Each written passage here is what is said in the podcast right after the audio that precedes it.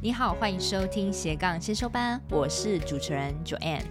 这个频道是帮助你发展斜杠事业前的先修班，我会协助你探索内心想做的事，让我们一起斜杠找到闪耀的自己吧。嗨，你最近过得还好吗？不知道你斜杠是不是已经起步了？我觉得最近我收到蛮多同学私下给我的回馈，我都还蛮感动的。有些同学他听我节目听了半年，那他真的是找到他自己热爱的事情，然后往前冲，一步一脚印，现在已经正在做了。那有些同学他还在正在努力找自己能做什么，我觉得都不要紧。你现在应该做的是好好把自己静下心来，然后你可以多听别人的故事，或是回推我前面几集的 podcast，去得到一些别人的养分。我觉得还有一点就是，你可以先找到一件你没有那么讨厌的事情，然后专注于当下，好好去把它做完它，享受它，然后试着想你做的这份事情。给你的回馈是什么？还有就是，你可以加入我的私密社团斜杠先修班。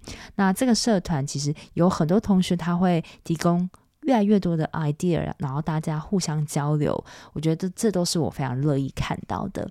那今天这节节目，我觉得也可以带给你一个不同的视角。你可以带一种非常轻松的心情，但是我保证你可以从中领悟到一些什么。那今天这集很荣幸邀请到高贤志老师，大家都称他是画家歌手。那高老师他是复兴美工毕业的，他毕业后就长期从事广告插画的工作。说个让大家比较有共鸣的，就是大家从小吃的那个零食啊，玉蜀黍。上面的包装就是有一个很慈祥的老爷爷，有没有扛着一个玉米这样笑笑的？那个包装就是他画的。那高老师他另外一个斜杠身份就是歌手了。他除了从小就对画画很有天分之外，他也因为从小培养兴趣的关系，他就自学吉他、钢琴、bass 等多个乐器，然后他还会创作歌曲，甚至到后来他就专攻乐琴，然后也出过很多张乐琴的台语专辑。今天我们就以他歌手的角度来聊一些他对斜杠的想法跟自己的音乐故事。先说这一集真的是我有史以来录过最特别的一集，因为我们完全没有受访康的拘束，就完全放开聊、敞开聊，聊着高老师的人生观点。这一次的访谈绝对是我在采访的生涯中会令我之后回想起来很难忘的一次访谈。话不多说，我们就开始吧。自己非常荣幸邀请到高老师来我的节目，谢谢乔安。对，也是一个非常难得的经验呢。因为要访谈呢，其实我会要做很多的功课哦。对，因为呢，你是一个我觉得人生历练很多的一个人，嗯、然后，所以我必须要花很多时间。我的年纪是 透露一下，可以啊，我五十六年次的，今年可能也五十六岁吧。啊，我爸爸五十二。是啊，所以我才。我是接近你叔叔的年纪，对，所以有一种很慈祥的感觉。感谢你。对，但是我觉得也 也是，我们觉得可以换一个胃口哈，因为我以前我们都是在谈自媒体啊，对。但是其实有很多的听众，他其实是对音乐有兴趣，但是可能他就把这个音乐埋藏在心中，是对，然后他就很希望说，对，用，因为我是在宣导说做自己喜欢做的事情，所以他们就会觉得说做斜杠。做音乐好像是一个很难成功的事情。是老师你怎么看？有一些事情是这样子，哦，对，嗯，比如说今天乔安，你问我说，我们生命有没有可能走一些斜杠人生的话？对对对。那在我来看哦，我不知道这样会不会打击哈你的听众的士气啊？嗯嗯嗯。为什么这样说？就是我我认知的这种斜杠，我觉得是性格造成的。哦，怎么说？我我换一个方式说了，就是如果个性比较保守，或者是比较认知比较一致方向的人哦，其实他的头脑不会动到斜杠的这两个这两个字的念头。真的。所以说跟性格一定会有点关系。嗯，也就是说，可能你的生命本来就是一个很多元发展的方向。对。那这样特质的人哈、哦，他的斜杠可能会写好几杠，也都不一定。哦，对啊，对啊，哦、对。其实就像老师一样，嗯、你是因为大家都说你是一个画家歌手。可是对我来讲，这比较像是描述我工作范畴的两个位置。我有学画的朋友，那学我很多学画朋友，他们可能呃会画油画，会水彩。最多他们甚至还有人做电脑绘画、电脑动画，是是，他们就是在画的领域跨了好几个不同的界限。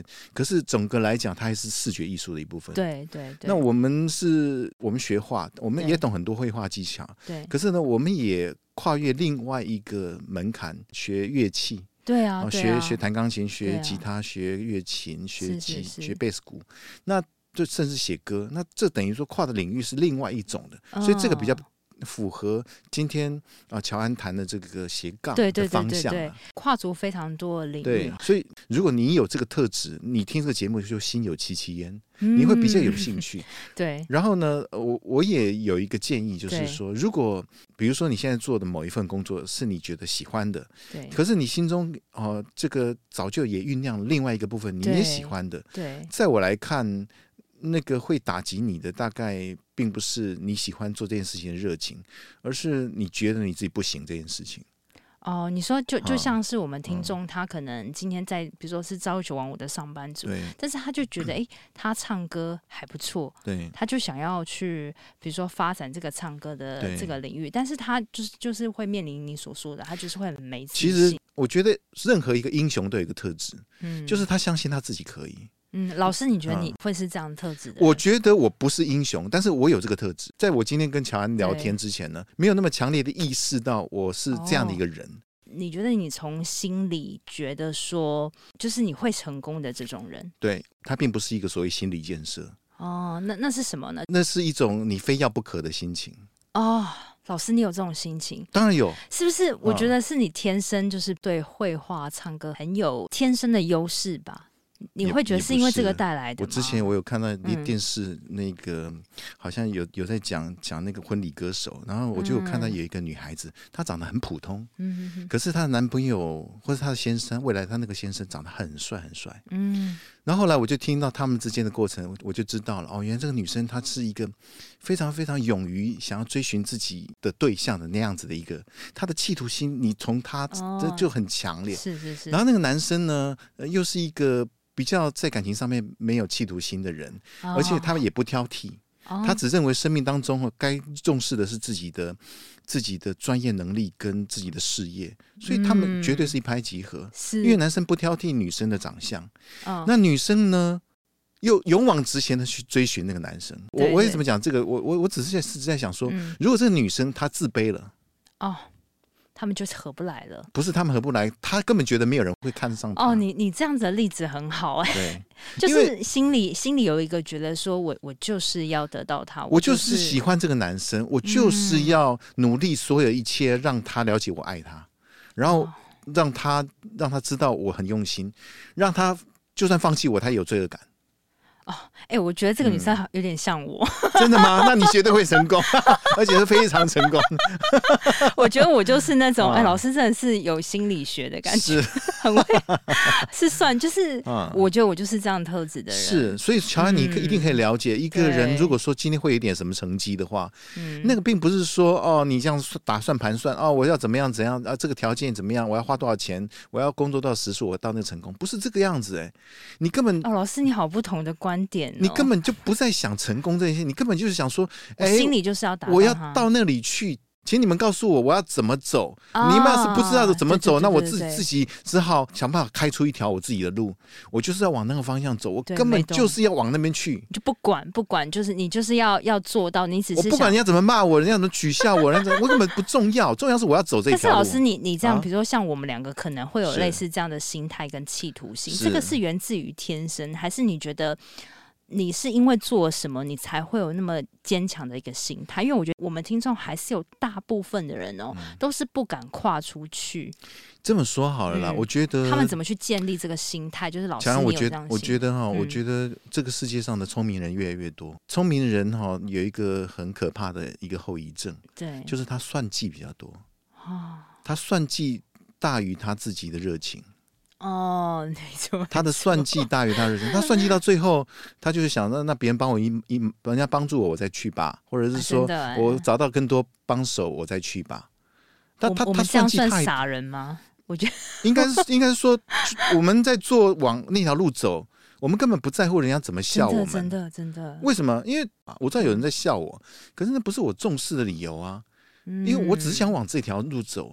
嗯、因为有个听众他问我说：“老师是怎么走过作品无人赏识的时间？你是从年轻的时候就有像现在的态度，还是你是已经到现在这个年纪，现在才很豁然？”我只能说，一个人他想要一件事情的那个态度，哈，其实决定了他会不会享受。他走这条路的快乐，哦跟成功没关系。哦哦哦，对对对对，真的。因为就算你真的成功，成为一个两边都斜杠的人，但是如果你没有享受过程，如果你成功的过程，你用了太多算计的手法，哦，你会真的最后会享受在那个位置吗？对啊，对啊，甚至于你有能力在那个位置待很久吗？真的是那个问题耶。嗯嗯但是，啊、但是重点是你真的要做一个斜杠人生，不是因为我我要做个斜杠，所以我的生命比较有保障。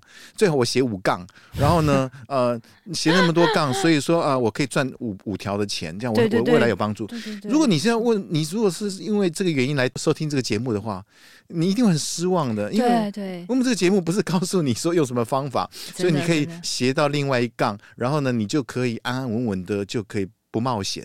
我们只活一次，如果什么事情都让你每个件事情都很安全，我不知道你哪一天你离开这个世界的时候，会不会觉得这个世界好无聊？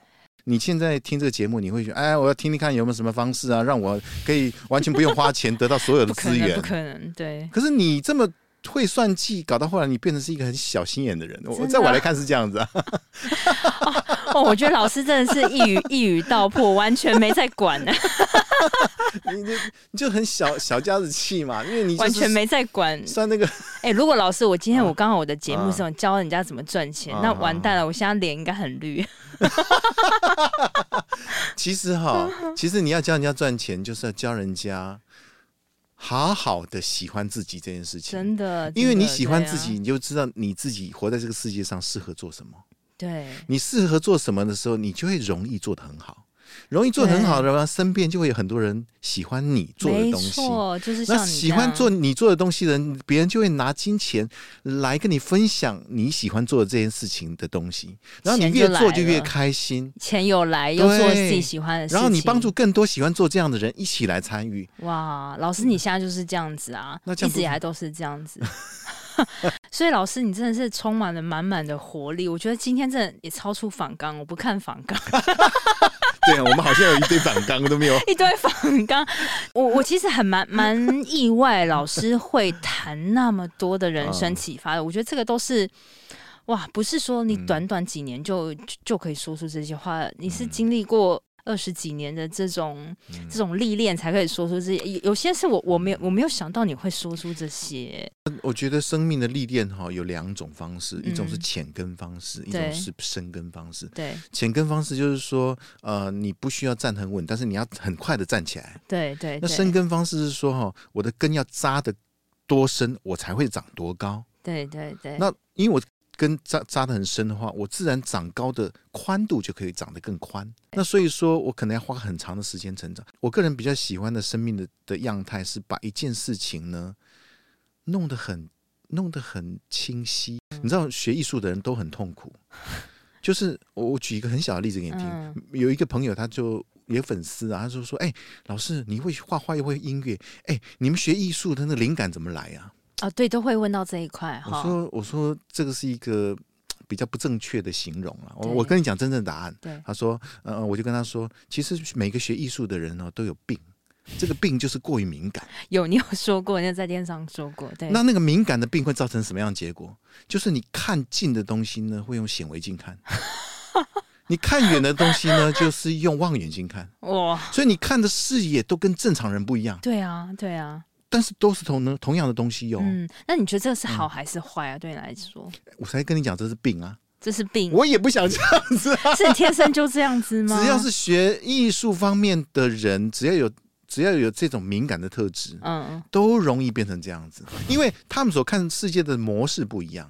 只是说有的有的人结果会跟我不一样，比如说我是喜欢人的，是是，是，所以我也想努力找很多的。呃例子来让不了解我们的人试着去了解我们。但是有些人他就是一意孤行做做自己自己的东西。应应该是说有些人不知道怎么跟这个世界打交道，所以他就他就变成是一个很酷，然后呢让你觉得很难亲近的艺术家的形象。很多很多艺术家是这样，但我觉得像像那时候我有看你的一些访谈，嗯，因为高老师为了让大家去了解你的乐琴，好，所以你把乐琴画成我看有。一个乐琴，你们大家可以想象，可能我们对乐乐琴的了解，年轻的朋友可能就觉得哦，是一个木头老阿伯在弹的，对，对，对，对不对？我就是。哎、欸，没有没有，如果如果到时候我会放一下高老师的照片，就是那乐琴的照片，哦、你把它画成哆啦 A 梦，就是你你想亲近人的一个方式。我是把我我一些受伤的琴，有失败的琴，然后我修补好不好看，我在这上上面画嘛。嗯。然后他后来。就是有些年轻人会因为我画了这个东西，他们觉得这个琴有趣。对啊，对啊，那我就想说，啊、哦，那原来是这样子的话，那我就让我的琴变得更有趣。真的，我就让更多年轻人喜欢它。对，那比如说像刚才那个乔安，你听到说，哎，你这个不就吉他吗？哦，对啊，刚刚刚好是在那边试音啊，我就、嗯、我如果闭起闭起眼睛听，我会觉得。就是吉他在弹，对对，或者是乌克丽丽之类的。对对对，我觉得现在好多年轻人喜欢弹乌克丽丽，嗯、是不是？我突然就有个灵感，我觉得，哎，老师也可以吧？哎，宁静的夏天，对，你家的的思念，哒哒哒哒啦。哇，老师实在是，啊、对不对？他这个就是有点有有有点乌克丽丽，有有有有，我们有感觉。那那这个这这个东西不是我们老师教的，这个东西是我自己钻研出来的。你也其实也不是说特别为了要亲近大众才这样，而是你本身其实就有一种很喜欢跟人家接触交流，所以你所做的任何事情，你就会去。去更亲近人。哇，乔安讲到这个，就是往、嗯、这个，就是往往出发点思考。你讲的完全正确。对啊，我的啊我的出发点的确是如此。对对对，嗯、那我们来谈谈到，我们就聊一下这个乐琴好了。好，因为我知道你以前好像都是从吉他开始弹吉他，然后你会接触到乐琴是。你说你呃是受外婆的影响，哦、对不对？对，嗯，怎么说这这段故事？我今年五十六岁，嗯、那我的外婆恐怕呃大我六十几岁。嗯嗯嗯。啊，我外婆就大我六十几岁了，嗯、所以说，所以我那时候二十出头的时候。呃，我外婆已经都八九十岁了。对对。那她是有经历日治时代的。嗯嗯嗯。那他们那个年代哈是没有受教育，所以说乐琴的弹唱哈有一大部分的内容都是在劝人为善，莫作恶。OK，也就是他.他讲的内容都是说哦啊、呃，我现在唱，那有人做坏事，然后那那个谁呀、啊，哈、哦，他就做了亏心事，害了谁，造成那个人死亡，然后赚了多少钱，嗯、最后呢，他终于被官府抓来，然后这个世界上终于哈、哦、得到报应了，那个人怎么样怎么样怎么样？对对对。那为什么是这样子？是因为那个时代人没有受教育，所以这个乐琴弹唱就变成有点社会教育的功能哦。边弹边弹边唱，比如说我举、嗯、我我弹一个简单的东西哈，好好好很很多这个。或许有些听众听得懂闽南语，你就大概了解一下就好了。我来念歌了，给恁听哩，不要捡钱呀，咱就免着惊话。我劝恁做人搁着啊端正，好死老皮呀。人老命一样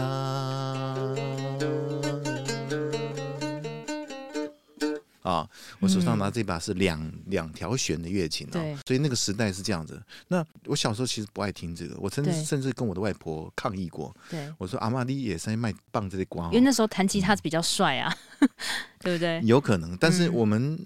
年轻人就是想学新的东西，我觉得这个老东西嘛。是是是。那等到我外婆过世了，我自己又开始拿吉他做创作的时候，嗯、然后那时候也我们也开始去思考台湾的一些闽南语歌曲怎么样做创新。那那时候呢，就突然觉得，哎，有些人是往创新的道路走，比如说我们有些朋友，他们就开始唱 rap。对，那甚至有些人他就是把闽南语编得很特别。哇，那时候就已经有了，就是二二十多年前开始，很多人在往这条路走。对对。我个人来讲，我就会觉得说，哎，我要不要回头，嗯，把这个传统的乐器练一下，然后从传统再找一条路。人家是往往前面走，我反而是往后面走。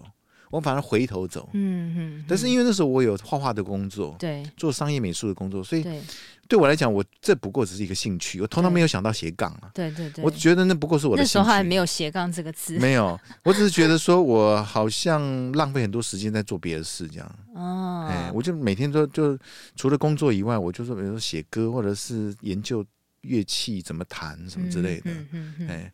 所以那时候是这样子的。那我我后来好像有听到说，你那时候好像是经过一个夜市，然后听到一个老奶奶就是用乐琴弹奏，然后让你有有一种觉得哇很动人的感觉。真的，以前那个时代啊，是听那个卡带啊。对。那我的外婆都是放卡带。对。她放卡带的时候，我虽然听得很清楚，但是我没有看到人家用手在弹。嗯。那那那一次呢，我是真实的看到一个一个老老太太。对。啊，那她就是在下雨过后的。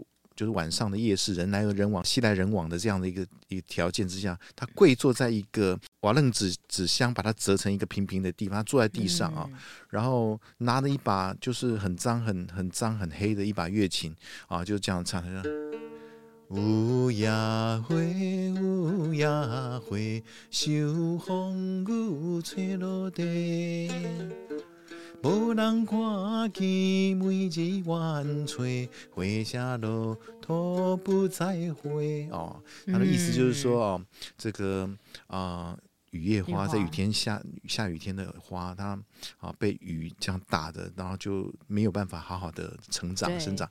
那就好像那个老阿妈，她这种年纪那么大，嗯、还要出来拿着乐琴去乞讨的心情。对，对那那重点不是那个那个影响你，对不对？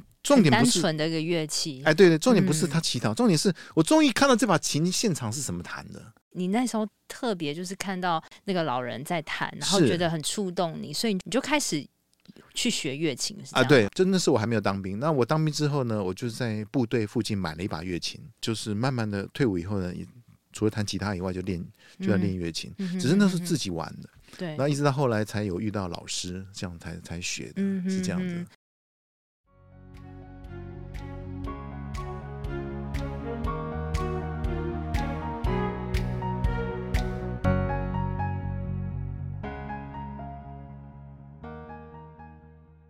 有听到你过去一些音乐啊，每一字每一句啊，哇，真的是很扎进人心。我我该怎么形容你的声音？我觉得很多人会觉得你声音很温暖，嗯、然后轻轻的，但是却很有那种共鸣的感觉。嗯，国内有一个舞蹈团体叫做无垢，嗯哼，无垢剧团哈，他们的那个剧团走比较纯艺术的路线，然后呢，呃，有一点点禅，有点空灵。那他那个团长就有一天看到我，就跟我说：“哎，高老师，你。”啊、哦，你的歌我听过了，其实你弹的还算普通啊。哦嗯、他就是说，那你唱的也算普通。哦、我说谢谢老师指导。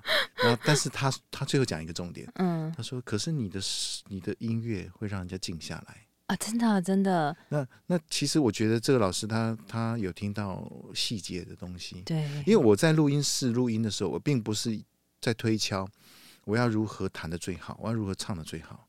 而是我要推敲一种心情，就是说，哎，我这首歌我想要赋予它什么样子的心情？我其实大部分的歌我都想赋予一种，好像在耳边轻轻的去告诉别人说：“你放心，没有问题。”对，我觉得疗愈疗愈的感觉，就是我想要想要想要轻轻的在很靠近人家耳朵旁边，轻轻的告诉他没有问题的，没有问题的，生命是没有问题的。嗯，应该是用简单，嗯，然后舒服。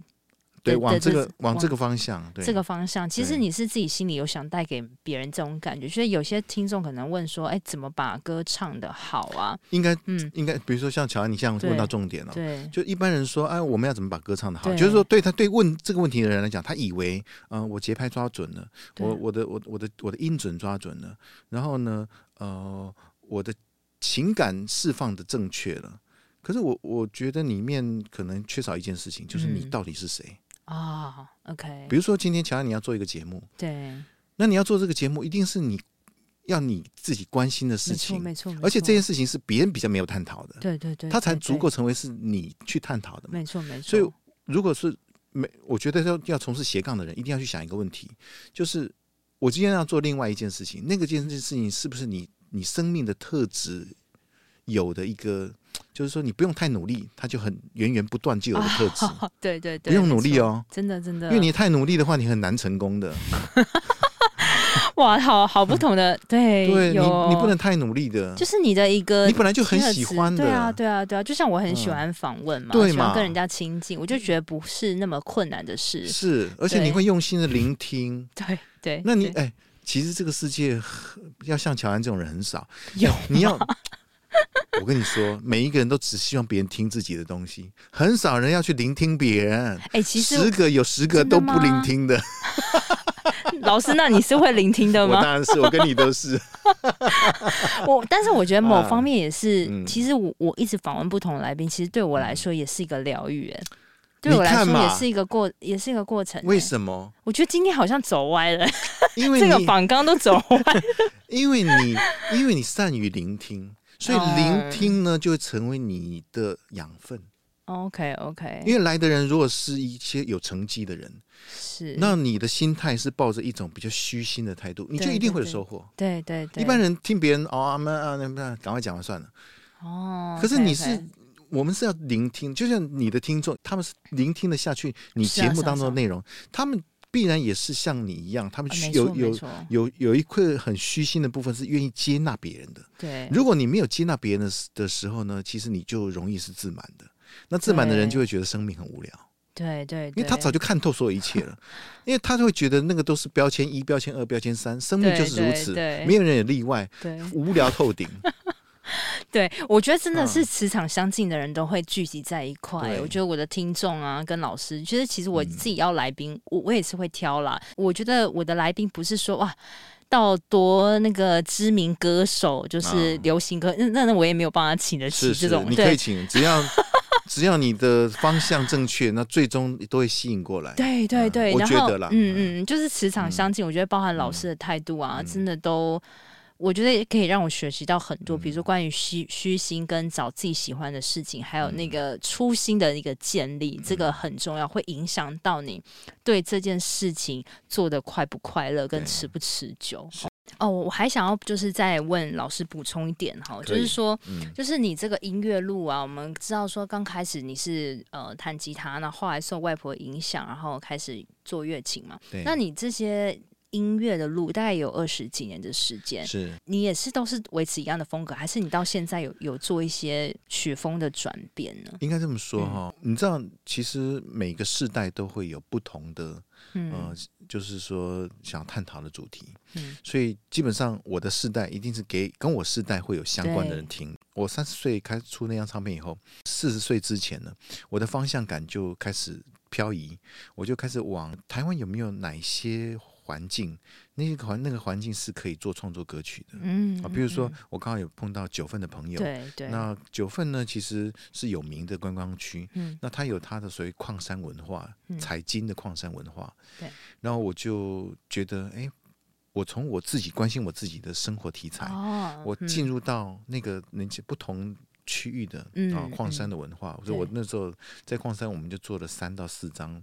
不同的创作内容，后来有机会上阿里山茶区，认识这些茶农。对，然后呢，我也开始寻找一些茶的诗词跟台湾的采茶歌。嗯，然后我也觉得说，趁着我呃很关心的那个阶段呢，我把这些茶的诗词谱曲，把采茶歌谱曲，我刚好为台湾的一些一个文化做一个小小的一个浓缩的一个创作。对，好，让后人如果有机会想要探索的时候，我们可以有一个这样题材可以供给他们。嗯嗯。嗯嗯，但是整个整个整个大方向，从我呃三十岁出那张唱片完了以后，我都有一个主轴，就是锁定乐琴啊，弹唱跟教学，一直来都是有。对对对，因为我我们总是希望说，这样的乐器让呃后来的。年轻朋友会有机会接触到，那这样子的一个弹唱的方式，让文化不要断根。对啊，这是我的动机啦。刚开始是出比较多闽南歌曲嘛，到后来你去金瓜石咖啡厅驻唱，然后再到阿里山。其实我觉得你的歌其实越来越有融入当地的感觉。对，而且也是因为你融入当地去驻村，阿里山驻村，大概我记得好像是三个多月嘛，哈，所以你就会。可能有多一点的题材，跟多一点人文关怀。嗯，对对，我觉得这个也是一个你创作很好的一个滋养。哎，人文关怀应该是我。呃，写矿工故事的时候嘛，十九分。嗯，我觉得所谓就是乔安谈的这个所谓人文关怀，应该是跟我的年纪那时候开始啊，往四十几岁走的时候呢，我开始从一个关注自己的成就，对，关注别人要肯定我的这个心智和心态哦，转移到了我可不可以贡献给这个世界东西，就是从一个比较过多的关注自己到。都写自己，带到后来去写别人的故事，开始去想，就是说我自己可以不成为主体。我们想去关心人，我们想要去把原本这块土地，就是人家可能不知道好的东西的这样的文化的东西，我们尽量保留。老师今天有没有想要带来什么样的歌曲给给我们听众的？不然我就唱一首我我自己创作的歌曲，叫《茶的滋味》啊。好，那其实这首歌呢，哦，呃，它是我刚上阿里山茶区的时候，我看到很多人在泡茶，我也看到很多呃从都会区来的茶道的专家。唱这首歌之前，我想想讲一个小故事哦。我也碰到一个茶道的专家哦。我们为什么叫他专家？是因为他把这个茶这件事情当做修养一部分哦。嗯。那个老师叫蔡一哲，他就跟我说，他说，他说高老师，呃，茶呢苦跟涩是它基本的味道哈。嗯。那茶呀，茶从这个中国两千多年来哈，啊，这个从唐朝那个时候到现在，茶呢。的基本的味道就是苦跟涩，但是呢，但是它跟生命有关系的是什么？嗯、就是泡茶，好，在冲泡的过程当中，你越有能力掌握的时候呢，你越有能力让苦跟涩减少，哇，让回甘增加。哦、他说：“高老师就很像我们人生，我们根本没有办法违抗，好负面的。”我比如说痛苦来，嗯、或者是生命当中的挫折来折磨我们。嗯嗯、可是如果说我们可以在痛苦跟折磨的过程当中寻找到智慧，那么苦跟涩就是痛苦跟折磨，那么回甘呢就是智慧了。哇，可真的是哎，欸、对，我觉得老师是你会画画，所以你其实也、嗯、也很会。很会写词哎，嗯、就是你，我觉得你的整个感觉就是可以让我进入到那种、嗯、那种意境。是，这是《茶山演绎》这个、嗯、这个专辑里面的歌。是是茶山演绎。OK OK 好 OK，那我们就有请老师好为我们带来这首歌。那我因为担心我们有些听众啊对歌词不是一下很容易懂，我简单的稍微描述一下啊。好，好那其实这首歌从头到尾哈啊都在讲哈喝。这个喝茶的过程都是安安静静的。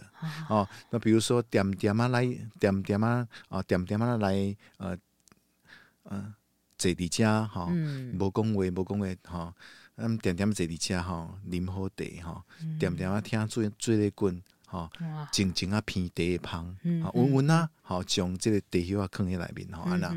那反正就是。我在形容每一个动作都是很微、很很缓慢。有，现在有有那个画面。对对对，嗯嗯、然后呢，最后呢，呃，画面当中有一个人说：“这个碟到底是哦，他茶的滋味是什么？”好，然后呢，我会给一个答案，就是：“哎呀，甘甜都在心中。”那事实上，甘甜都在心中，跟茶汤好坏没关系。嗯，甘甜在心中是什么？是你心中有一份感谢，跟对生命的一种了解。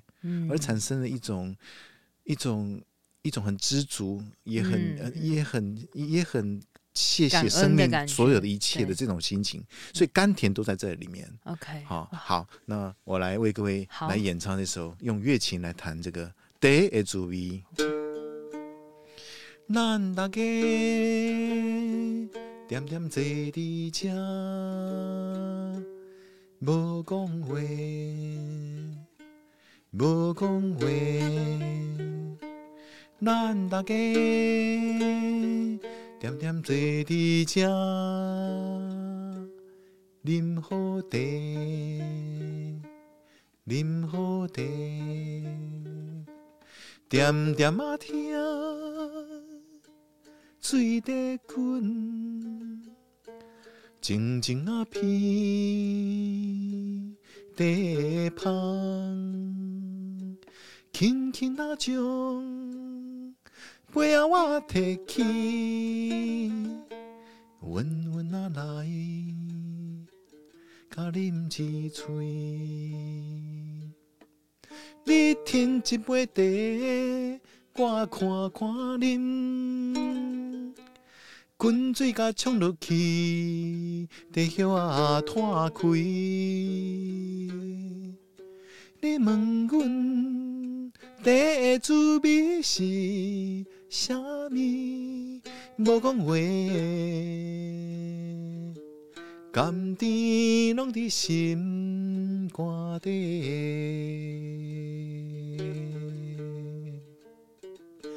咱大家点点坐伫这，无讲话，无讲话。咱大家点点坐伫这，啉好茶，当咧啉好。对，哎，很好。哇，这首歌好有意境哦。啊对对对。对啊，真的是很即兴哎，老师真的就是在现场直接弹。当然了。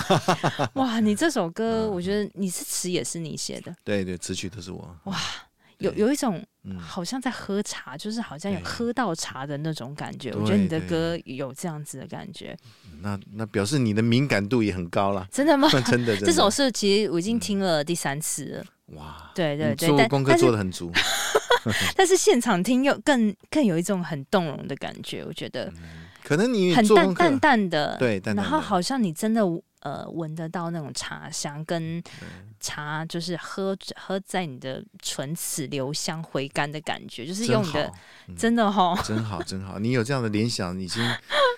你知道，你知道，你知道，创作作品跟欣赏作品是两件事情啊。嗯，哎，我觉得你欣赏这首这首歌真的有，我我不是我不是在为了要捧你说的。谢谢，哇，那表示你你你你真的有有一个比较深深刻的心，去他去对他去一些很细腻的东西，你才可以这样子。非常谢谢高老师这次特别来我的节目，我觉得这次真的是哦，给我们好多，就是除了你自己的音乐故事之外，嗯、我觉得你提到更多的是关于斜杠者他的信心跟初心的建立是多么的重要。嗯、如果你真的突然有一天就是对自己没有信心或什么，其实你就是有点像是要学习高高老师的一个路啦，就是我怎么样我都要。我都要做这个东西，因为你做这件事情不是要证明给谁看，嗯、你只是因为你真的好想做。我我希望各位所谓的初心，就是你是因为想做这件事情，而不是要听到人家夸你这件事情啊。对对，然后让你之后可能我们听众到五十几岁的时候，有像你这样的感感受，就是有一种回甘，像茶回甘的那个感觉。对对。OK，好，谢谢高老师，谢谢谢谢。谢谢谢谢不晓得你听完这节节目有没有获得什么新的想法？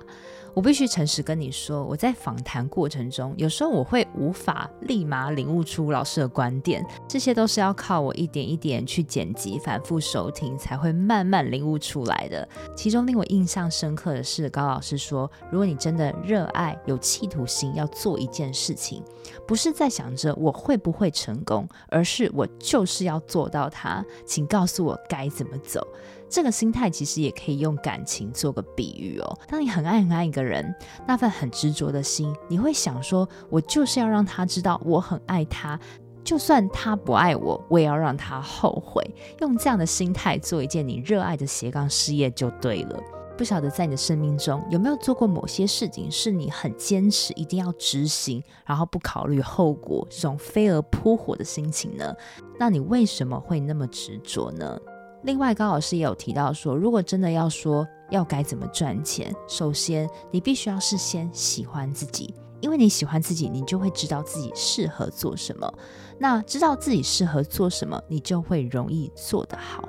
那身边就会有人因此喜欢你做的东西，那就会自然而然拿钱来跟你分享，然后你就会越做越开心，然后又会帮助更多人一起来参与其中。而其中，他也说到，你要找到一件事，是你不用太费力、太努力就做得很好的事情。你有没有这件事情呢？欢迎你到社团跟我分享。我的社团是斜杠先修班，大家可以反复思考以上这些话，希望自己对你有帮助。我都会固定在每周二早上上架我的节目。希望收听的你都可以找到让自己闪闪发光的热情事业。另外，我有个 Facebook 私密社团，叫做斜杠先修班，里面会有学员的交流跟斜杠资讯的分享，欢迎你加入。你现在在通勤的路上吗？不管你正在做什么，我都很感谢你花时间收听我的节目，而且听到了最尾声。希望我的节目对你人生启发有帮助。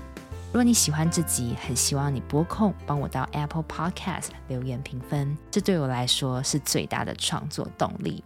非常感谢你，我们下周见喽。